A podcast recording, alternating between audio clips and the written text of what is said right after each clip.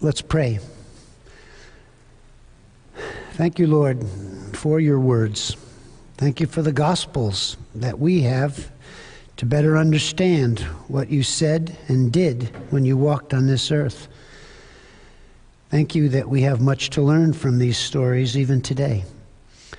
Open our hearts and our minds to hear from you this morning in the reading and teaching of your scripture. Amen. Scripture this morning is from, again, Mark chapter 4, verses 35 to 41. 35 to 41. On that day, when evening had come, he said to them, Let us go across to the other side. And leaving the crowd, they took him with them in the boat, just as he was. And other boats were with him. And a great windstorm arose, and the waves were breaking into the boat, so that the boat was already filling. But he was in the stern, asleep on the cushion. And they woke him and said to him, Teacher, do you not care that we are perishing? And he awoke and rebuked the wind and said to the sea, Peace, be still. And the wind ceased, and there was a great calm. He said to them, Why are you so afraid? Have you still no faith? And they were filled with great fear and said to one another, Who then is this that even the wind and the sea obey him? This is the word of the Lord. Praise be to Christ.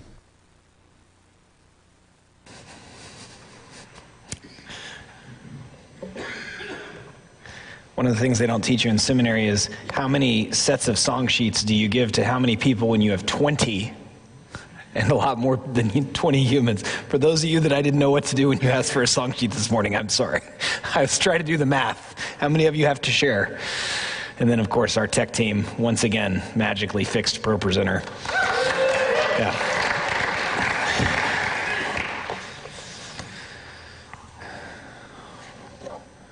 Mark chapter 4, Jesus uh, tells a number of stories. One, uh, Steve McLean covered for us last week um, the parable of the sower.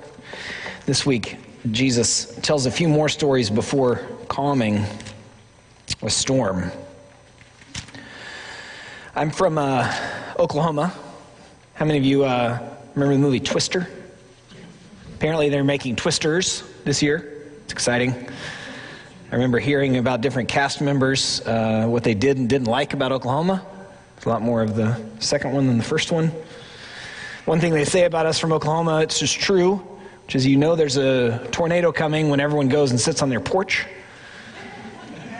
Because there are so many tornado warnings, might as well like witness some of the fun atmosphere. There's a lake that we used to go to and um, sit up on the ridge, love to watch the storms come in. And while this is not a metaphor, the first hearers of this story would have immediately received it as a metaphor because their lives were increasingly distressed because they proclaimed that Jesus is Lord. As the Roman Empire was at war with Israel, and as the men and women who were listening to this probably were in Rome, and it was becoming more and more dangerous to say, Jesus is Lord, and more and more dangerous to be unwilling to say, Caesar's Lord. They very much resonated with the disciples' response. And then they were able to rest in who is this, that even the wind and the sea obey him. And there are so many kinds of storms, and it seems rare that they happen separately, right? Like a physical storm in our lives creates emotional storm, a spiritual storm, a, a crisis that we have with the Lord overlaps with our emotions and with our brain. Right? I really like the movie Up in the Air. In it, George Clooney uh, plays a character who helps medium and large size, large companies fire people. And um, one of his coworkers is trying to design a flowchart for every response that someone will give to this incredibly disorienting storm remember she's typing really loud, and he's like, Are you mad at your computer? And he said he, he, he goes to he explains to her, and throughout the movie this opens up. There's never going to be a flowchart for humans' response to the distressing storms in their life. But we can be there to usher them through this step. One of the more humbling parts of my role as pastor is getting to often be among the first notified about your storms, how you're responding, or your, uh, the people that you love, the storms in their lives. Well, the parables that flow around this would support those first listeners and us similarly. Because when we're in the midst of a storm, we wonder is anybody in charge up there? And if so, what kind of power do they wield?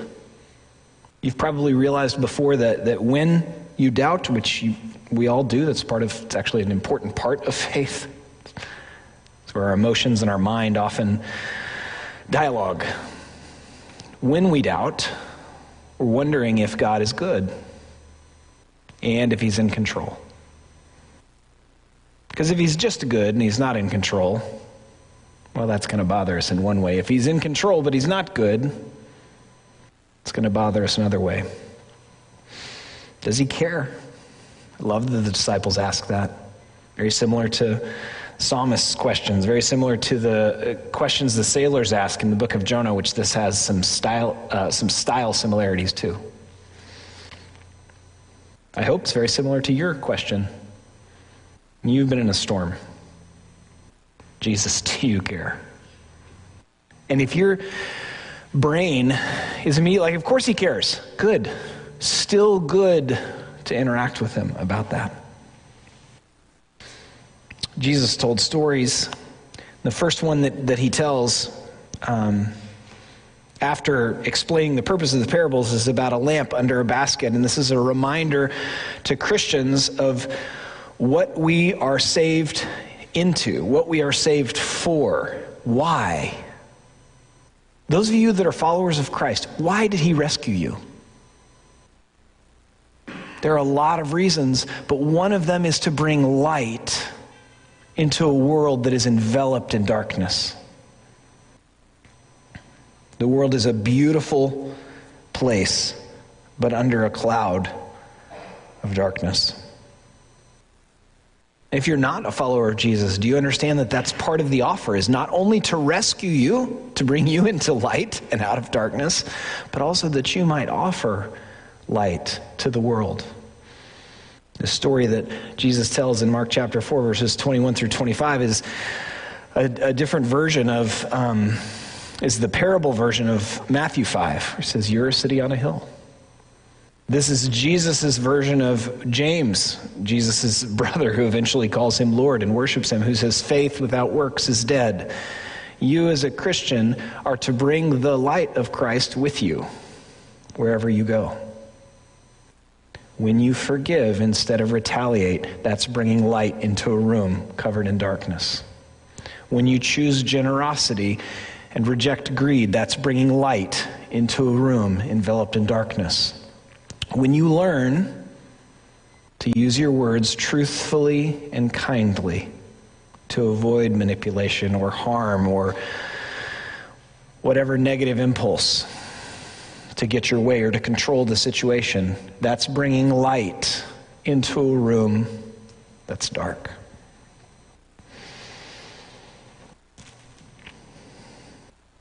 And Jesus gives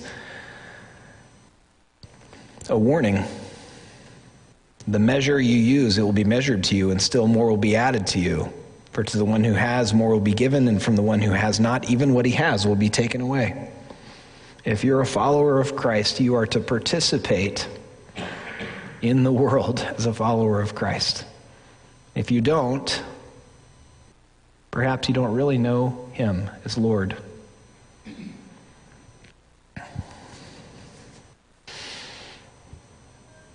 Jesus continues to tell stories about a seed growing. He says, The kingdom of God is as if a man should scatter seed on the ground. He sleeps and rises night and day, and the seed sprouts and grows, and he knows not how. The earth produces by itself first the blade, then the ear, then the full grain in the ear. And this is an interesting parable because that's not exactly how it works. If you ever tried to grow something, you don't just plant the seed and then do nothing. There's a blackberry bush about 75 yards that way that I really like to trim on Easter. If I don't weed it, if I don't keep the grass out, if I don't trim the blackberries, we won't get as many blackberries. But ultimately, that's a small move compared with creating the world, the soil that will support it, the blackberry bush that you can almost mow to the ground and will come back every year. Jesus is again, and he did this in the parable of the sower, and he's doing it again, says this is his work. We participate in it, but it's his work, which is such a relief to us when we're grasped by it. Jesus told stories about light and about the visible and the invisible kingdom.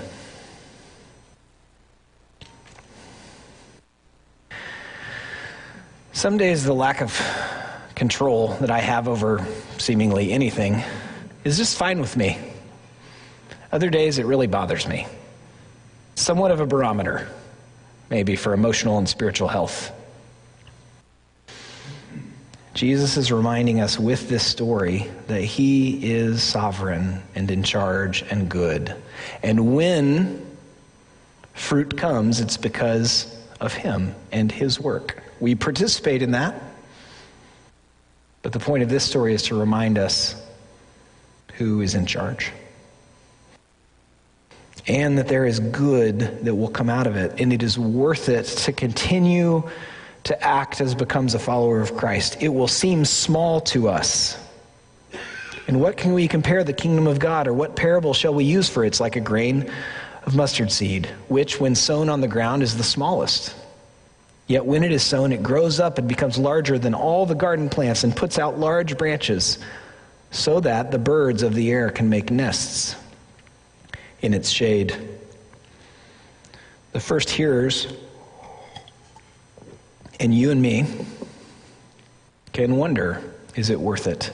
Is it good? Is it doing good in the world? Because it really doesn't seem like it sometimes to forgive to learn to use our words with kindness, to give a small amount against the wild injustices and oppressions in the world. And this is Jesus encouraging us, very similar to Psalm 1 and Galatians 5. Very similar to Paul saying at the end of all of his letters, in light of all this, continue. This is actually what conquering means in the book of Revelation. It means continuing to act like a follower of Christ, knowing that in His hands, our small acts of worship and faith, our gratefulness to Him, and then our obedience to Him does good. It brings light into dark places. Some of it will be visible now, and later it will all be visible. Here, Jesus is, is not only teaching them directly, and he's also helping them understand why people didn't understand his mission, especially evident in this book. They're going to understand it greater after his death and resurrection. But then when he returns, the kingdom will be entirely visible. So you pick up the apocalyptic nature of chapter 4, Jesus is alluding to it. He's, he's pulling back the cover of the crockpot to see that these things are not visible yet, but they're becoming visible. And eventually, they will be entirely visible.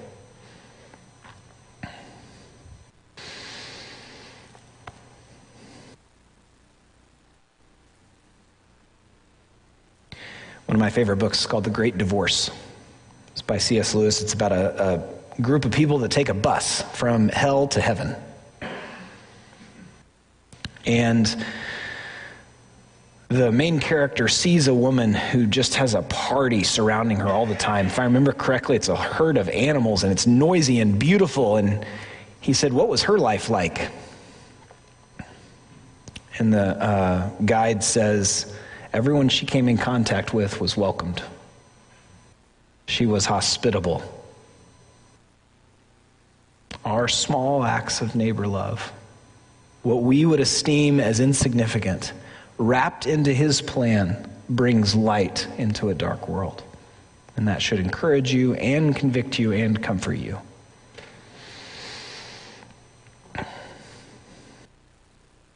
And then the last story is the one that Jeff read, where there's a storm and Jesus is asleep.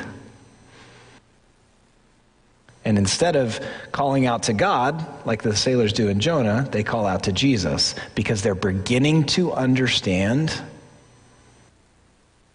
that He's God.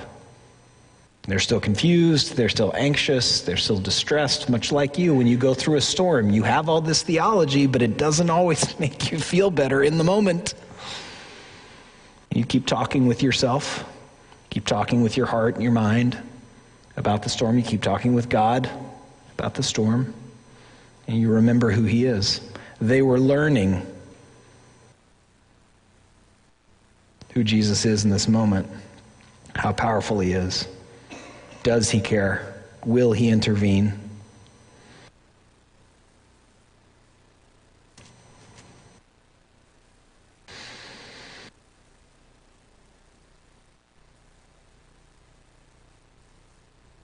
You're going to continue to experience storms. The whole Bible teaches on this. And in the midst of them, we turn and return to the Lord we turn and return to the community of faith for help and support and friendship. During those storms, your fears are going to leak out. Your doubts are going to come in, some that you knew you had, some that you didn't. And the people of God will continue to turn and return to Him, trusting Him that He's good, that He does care, that He can silence a storm with a word even though many of our storms he will not do that with because his intervention was through the cross and the resurrection. So we receive by faith him into our lives, and that calms the most profound storms, those caused by sin and death that he has defeated and brought us into his kingdom, which will eventually, when all things are visible, do away with. Would you pray with me?